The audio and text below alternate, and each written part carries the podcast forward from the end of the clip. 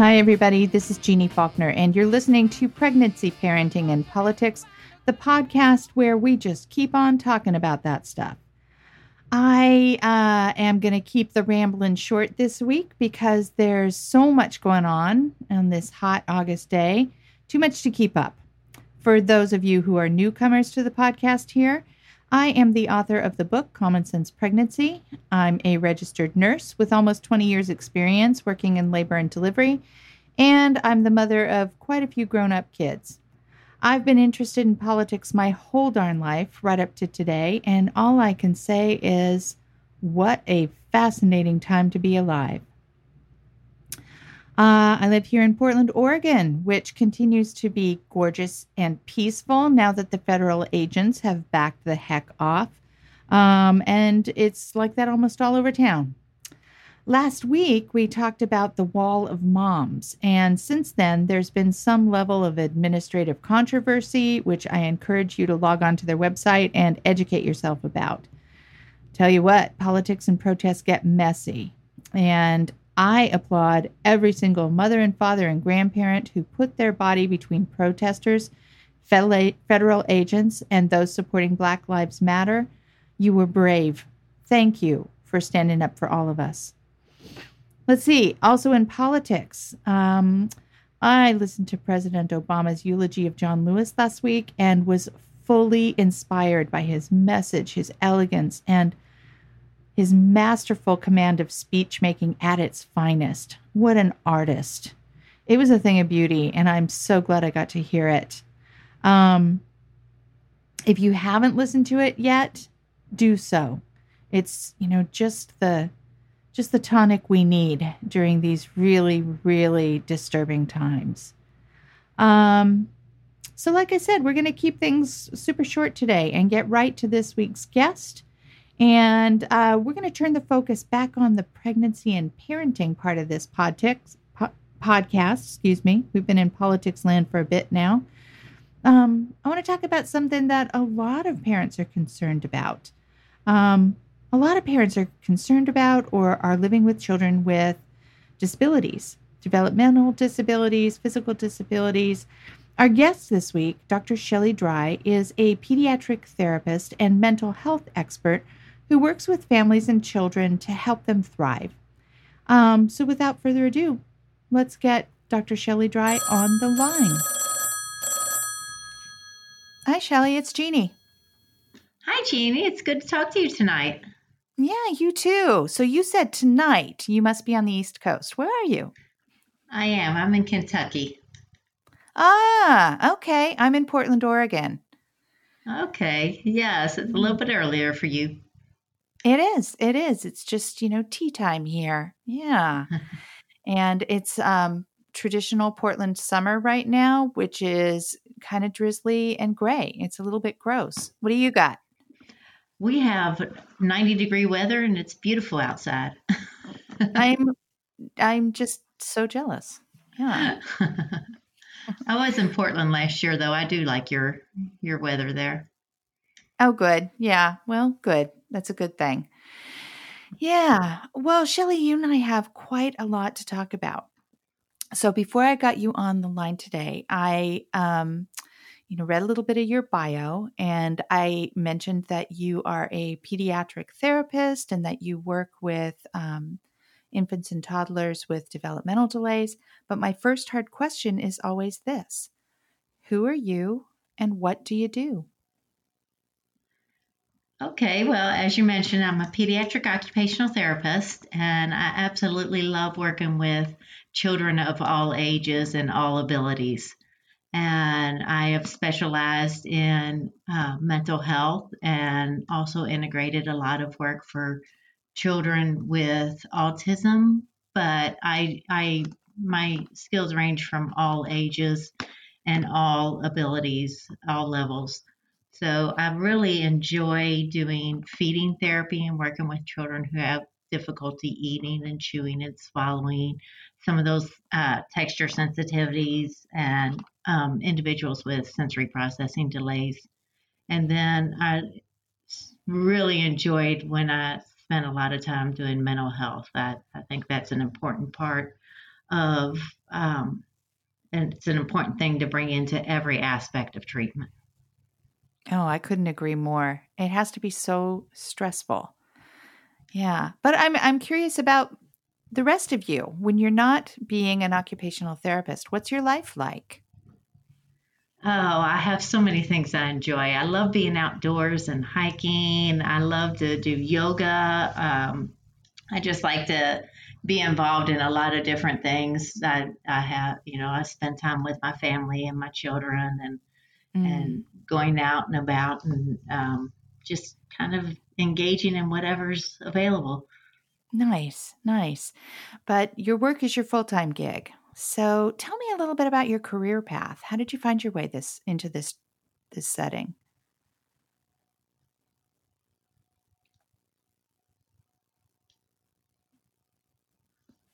Shelly, are you there? I'm here. Yeah, I oh, lost you okay. for a minute. yeah, yeah, yeah, yeah. Um, all right, hang on one second. Okay. So the question was, um, you've you've you know, you're I'm curious about your your career path, how you found your way into this particular occupation. Well, um, it really happened for me when I was talking to a friend of mine, and she was mentioning all the different things an occupational therapist can do, and their approach is more of a holistic approach. And as the more she was talking about it, she had her daughter had Down syndrome, and she was explaining some of the things that they were working on and how the occupational therapist was helping her. And I found it fascinating and I started exploring it more. I knew I'd always wanted to be in therapy in some way, but I was thinking more along um, speech therapy or physical therapy. But as soon as I heard about occupational therapy, I knew that was the best fit for me. Um, because it is a holistic approach and you combine every aspect of what's going on in the child's life to help yeah. them make improvement. Yeah. You heard the bell ring. yes, yeah. most yeah. definitely. Were you in college when that happened? Yes. Yeah. So then to become an occupational therapist, it's a pretty um, it's a pretty difficult educational process, or at least I know out here it's a very competitive healthcare field. Is it like that where you are as well? It is. It's uh, it takes a lot of people several times to get into the the field because there's um, a limited number of colleges and a lim- limited number of applications that they can accept. Um, so it, it is very intense, and you have to do, even once you're in the program, it's very intense because you're learning, you know, neurokinesiology, um, every bit of the body and the mind and how it works together.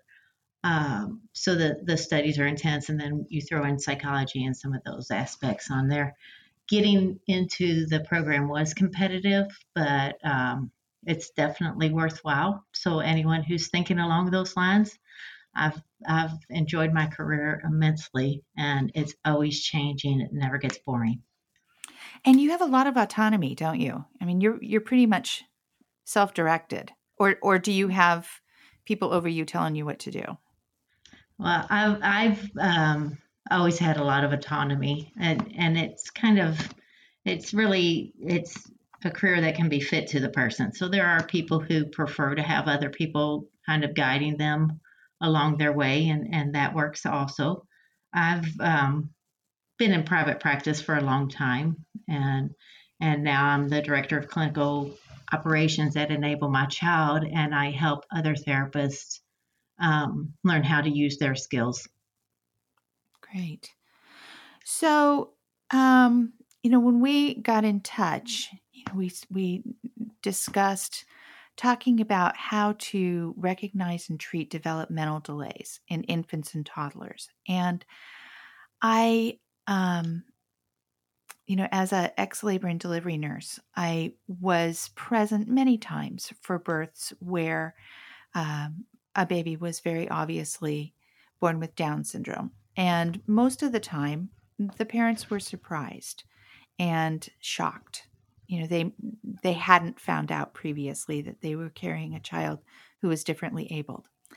And it was sometimes m- such a beautifully poignant moment when a brand new, fresh, raw parent takes a look at their child and sees them as they are and wholeheartedly accepts them.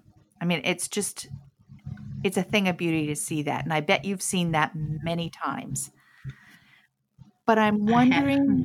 yeah, tell me about your experience. With I was going to say I've I've seen that aspect of it, and another thing is the appreciation of just those little steps and those those very small steps when a child um, struggles with development you take every bit of joy you can out of even just a tiny movement forward and it is a beautiful thing to see and it's so nice to be able to be engaged in that yeah yeah so tell me about a common experience that you've had with a parent who is maybe I don't know, maybe they're just beginning to recognize that their child isn't meeting certain developmental milestones. What's it like? There, there's different um, stages the parents will go through. I've I've worked with so many different families that are are so open and accepting to any new ideas because they want to do whatever they can to help their child improve. Mm-hmm. And I've had other families who have been a little bit scared about what they're going to learn. So you have to take each parent where they are, meet them where they are, and just support them as they are are coming, you know, coming to understand what they can do to help their child get better. I imagine that addressing the mental health component and, and helping them to accept that they've got a child that might be different than the child that they originally thought they'd have is a huge, huge service and part of therapy. Part of it really, yes, it really is, Jeannie. You want to um, support not only the child but the family members and not just the parents. But I love to include siblings into therapy sessions because this this child does not develop isolated from everyone else and it's the child is part of the family. So you want to bring those siblings in. And i always like to have them ask questions and be engaged. And a lot of times you can um, help that that sibling interact and engage but you'll see so much more progress when it's coming from one of their family members if yeah. they're doing some of the same things that you would be doing. And i imagine that you know helping a sibling become incorporated into their their lives, their care maybe a little bit or just, you know, helping them figure out what it's like to be the sibling of a child who may be getting all the family attention or a lot right. of it. Yeah, yeah. yeah. The the child does um, you know, need a lot more attention and, and a lot more care. But having the sibling, I've had siblings who have started singing and they're the the child um, who needed the extra help just calms down immediately where they may have been upset and their sibling will come up. I've had another uh, twin of a child who had cerebral palsy and we were working on eating with him and he was having a lot lot of difficulty managing his mouth. And she came up and she said she was two years old and she said let me do it. And she took the spoon he opened it up, opened his mouth. He took the bite. He smiled. He moved the food around. it was just, it was beautiful. And so you can get a lot out of siblings, and you can also help help the you can help the siblings learn to engage, but you can also help the child by using their siblings.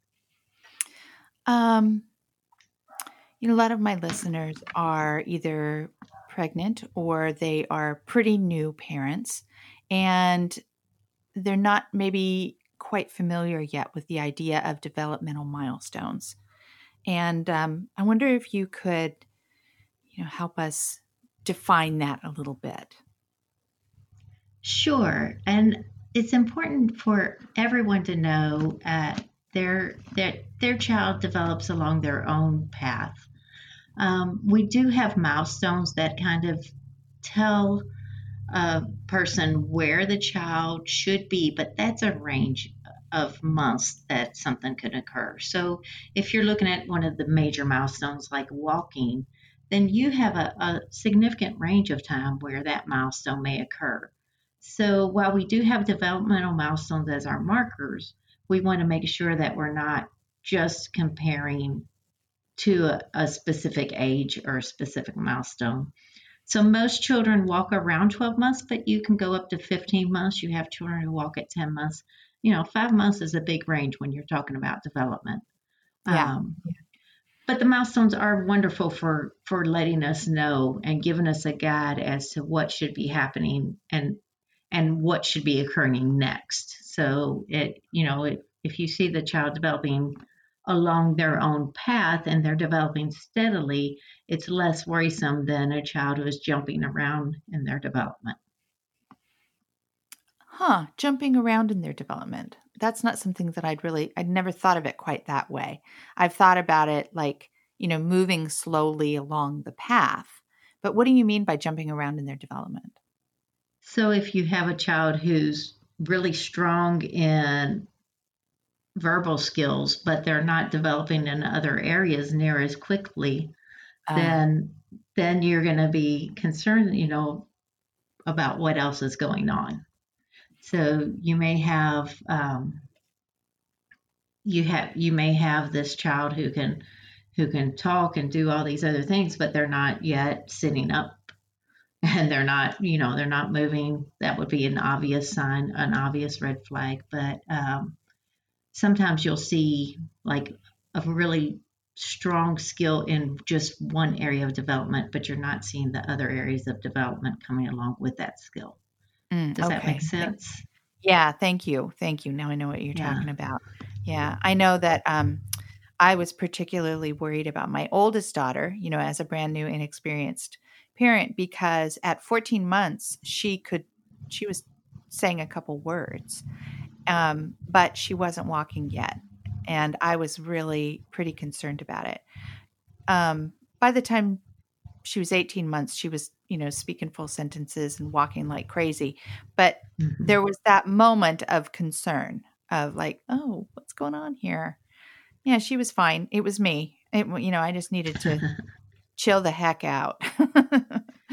yes, and it's so hard as a parent because you do you do worry about your children. And sometimes you know you're you're looking for these things to occur and they don't occur exactly when you expect them and it is worrisome. Kids do tend to do things their own way and they do tend to you know make it a point of proving to parents that they are their own little being. Thank you very much. Yeah. So for a lot of parents that moment of recognition that their child might need additional help comes in the pediatrician's office and then somehow they find their way to you. How does that happen? Now, that can happen in any number of ways. If we're talking about a child who's zero to three, then a lot of times the pediatrician may refer them to early intervention, and that's available in every state. And the early intervention system is to help those young babies up to age three get a good good head start. We know that if we start therapy um, even even at birth, then we're going to make our gains a lot a lot more quickly or more rapidly than we will if we waited um, till they were five or six or a little bit older. So the pediatrician will most likely refer the family to early intervention. And as I said, that's a state run program. They have all disciplines um, available to serve the child's needs. And they um, they will come to the family home in most cases and work with the family right in their home and then kind of coach the parents on things they can do. Sometimes it may just be changing the way you you set up your environment to help the child. If they're working on crawling, you might want them crawling over things, so you might throw pillows on the floor. It might be something simple, but the early intervention providers are really skilled in that area and how to come into the home and help the family learn things that they can do on a day to day basis. So you um, mentioned you oh go ahead please i was just gonna so that's early intervention that's if if the child's under three but there's other ways that that the pediatrician can either refer to a therapist they can just uh, recommend you know that the family call local therapists. A lot of a lot of families will talk to other friends and they'll make recommendations. So there's just so many different ways you can get connected with a therapist. But there there's um, I mean you can even go to your insurance company and they'll tell you who's on on your plan and who's available. Okay. So, you know, without identifying any patients or anything, I'm wondering if you could share some stories about some little ones who have found their way to your office and what it what your experience working with them has been like. Maybe just tell us a story or two. Sure. Um, I have worked with thousands of children, so let me see. Um, That's going to be hard to I narrow can tell down, you a story about a child who came in when she was. oh, um, looks like I lost you there again. She was about there. 13 months, and this was a child who um, did not qualify for early intervention. You have to have pretty significant okay. delays to qualify. Shelly, Shelly, yes. I'm sorry, I, I lost you there about uh, 15 seconds ago. So ah. I'm gonna I'm gonna ask the question again. Okay. Yeah. Okay. So could you just tell us um, a, maybe a couple of stories about some of the kids that have come into your office and, and what your experience working with them has been like? Okay, uh, so I was I was starting to tell you about a child who was about 13 months old when she came in to see me, and she was she was not a child who qualified for early intervention because her delays were not very severe, but her mother knew that there were there were some things going on. Um, she wasn't engaging with other people and she wasn't making eye contact and there were a lot of red flags that her mother had. Uh, so we started out just um, with play and we we did a lot of play and I, I did a lot of education with the family on different ways they could engage her through play. And as we pulled out some of the toys and we were working i was using an approach called the dir approach which is a floor time approach developed by stanley greenspan. And we're working back and forth and the mother's very involved in the session and i was helping her be more involved. The child came through the tunnel and she put her arms around her mother's neck and it was the first time she had hugged her and said love mm-hmm. you Oh, and uh, yeah, that, and we all teared up.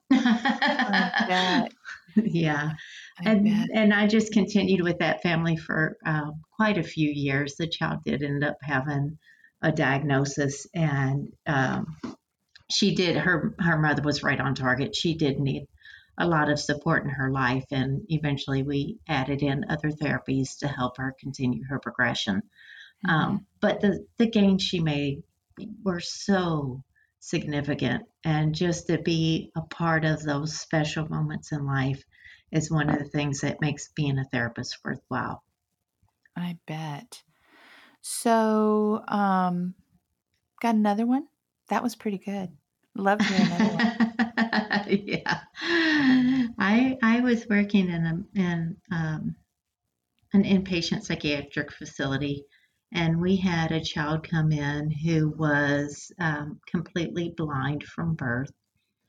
And he did not have a way to communicate and he was um, he had besides being blind he had a diagnosis of autism and he liked to isolate and he had been um, not been able to eat. So he was getting all his all of his nutrition through just drinking um, Ensure and so we started out with him um, just using his music because that's what he loved. And we would have him in his room with his music, and we started teaching him how to engage with other people.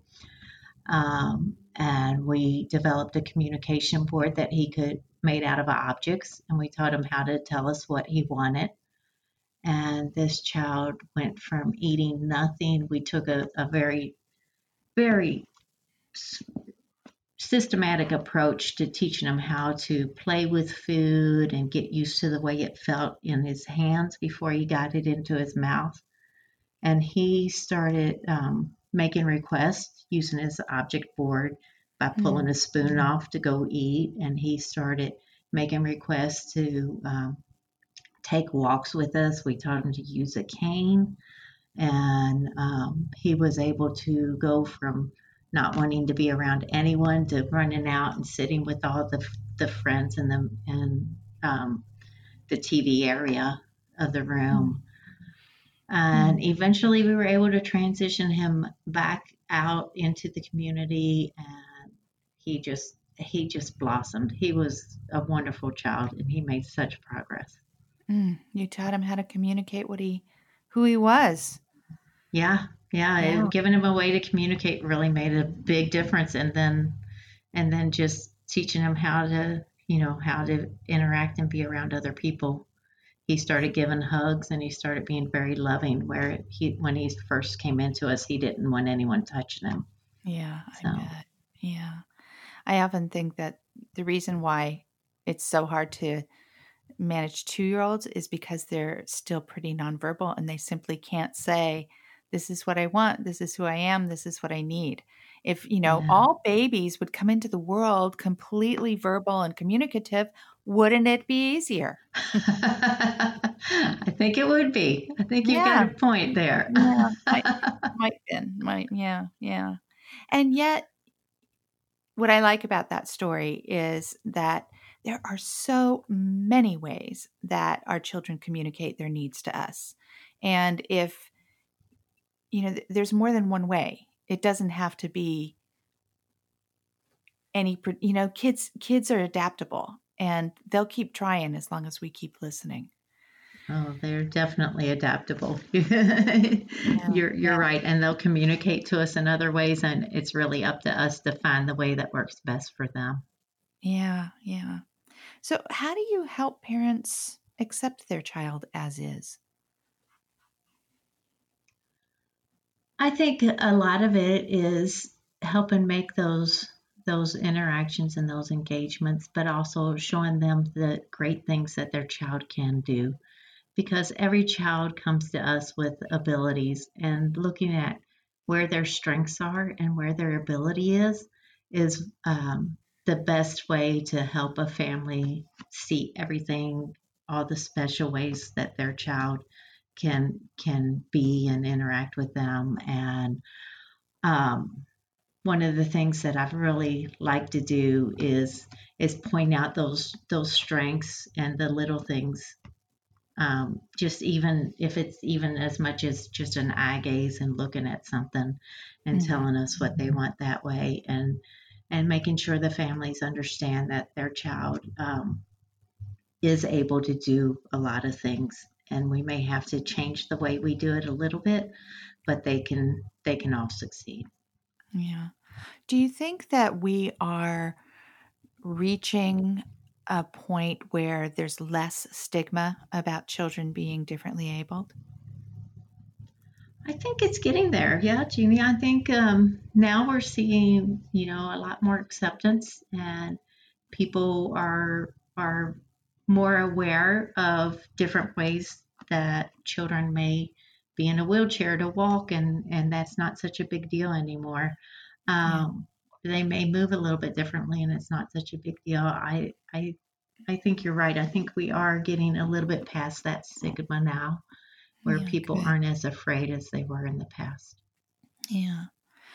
Um, I'm kind of hopping around with my questions today. So, you know, if I'm not moving in the right direction, make sure you grab me. I'm you were talking earlier about um you were you were taking care of a family with a baby and that it focuses on play.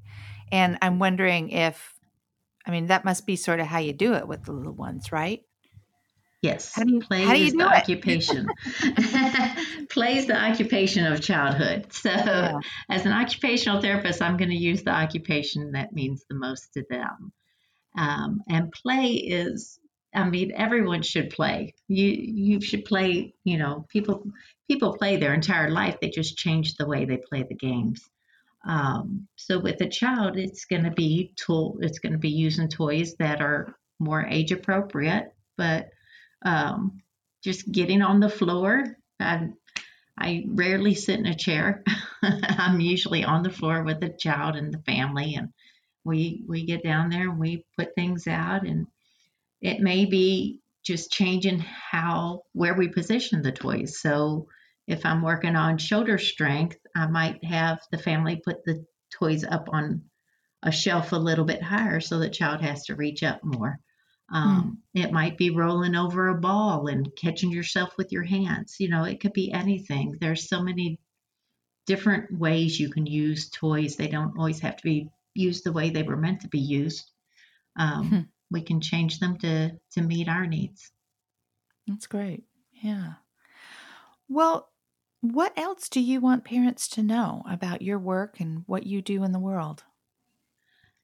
One thing I'd like families to know is that um, you, you shouldn't be afraid to look at where your child is developmentally. You can use a lot of tools out there. At Enable My Child, we've developed screenings that are in multiple different ages that will help a family determine where their child um, lies in the developmental range. Okay, and wait, wait, wait, wait. My ears just yes. picked up. Enable My Child? What is it? Oh, Enable My Child is a teletherapy company that um, focuses on pediatric development, and we we see children of all ages. Um, you know, we start with early intervention, and we go up through school years, and teenagers, and all ages, and we just we um, try to make therapy accessible to everybody. Got it. Okay, great. And how so did you mention earlier before about an app that you were developing or working with? Yes we're, we're getting our app developed. It should be out in the fall um, so we're working on that. But if you just go to our webpage we have a, a parents corner that we've been developing. And we uh, have a lot of free things there. We have free screenings for family members. Um, if a family member if if the parent wants to talk to a therapist and just get advice, then we have that option. That's a free service that we offer where they can sign up and talk to a therapist. Um, and then we also have some tips that families can use if they're just looking for tips. We have a lot of different ways that um, that we're trying to help families and and give them as as much ability to know where their child is and answer any questions they may have. That's pretty cool. I love that. Sometimes technology is just the greatest thing.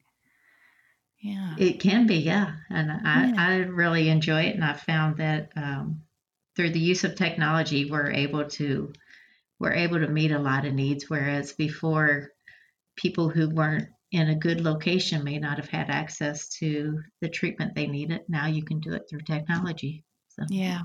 Uh, so um, you and I are talking in July, and it's you know still the height of COVID nineteen. Are you doing a lot of um, treatment or therapy through telehealth? We do. Well, we have we we were doing that before COVID nineteen, um, and we've we've continued since then. We've also done a lot of um, we've tried to make our platform available to therapists so they have more access to doing teletherapy also.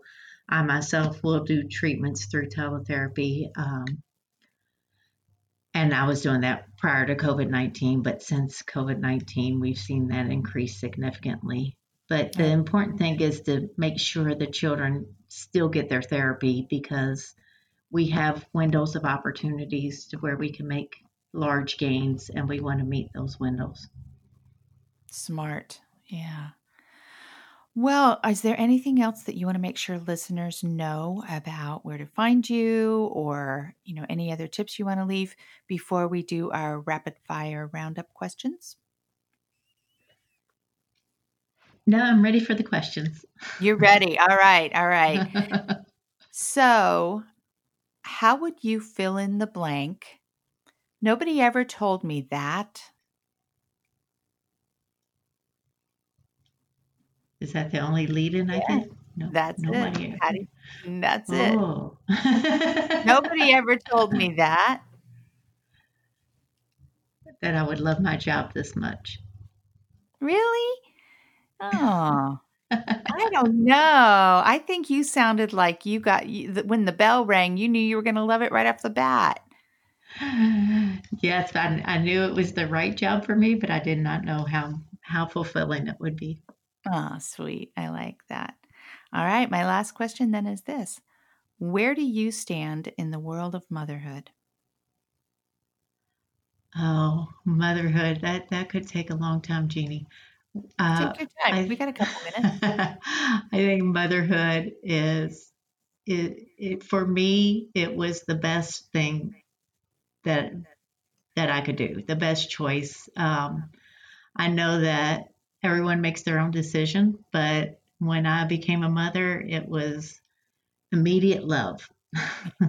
so motherhood's such a large topic. I mean, it's Oh, I know. Just, this question gets think, a lot of different answers it, from you know, you know, people who are mothers, people who are not mothers. Fantastic. The one thing that is a constant is everybody has a mother, one way or another. They lost, lost him again.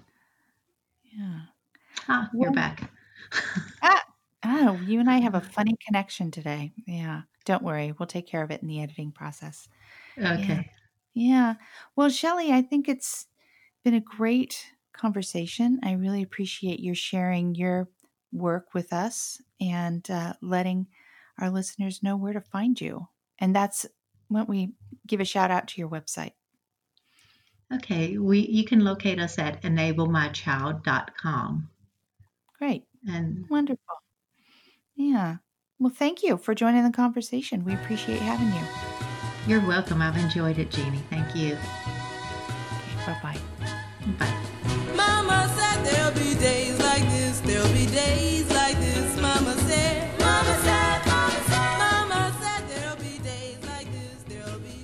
like this. Okay, that's it for this week, folks. We want to thank our sponsors, Green Chef, and our guest, Dr. Shelly Dry. Come and find me over at jeannefaulkner.com. Email me, jean at jeannefaulkner tweet me at Jeanne Faulkner, and find us on Facebook and Instagram at Pregnancy Parenting and Politics. Pregnancy Parenting and Politics is produced by Recluse Records. Let's talk next week. Bye bye.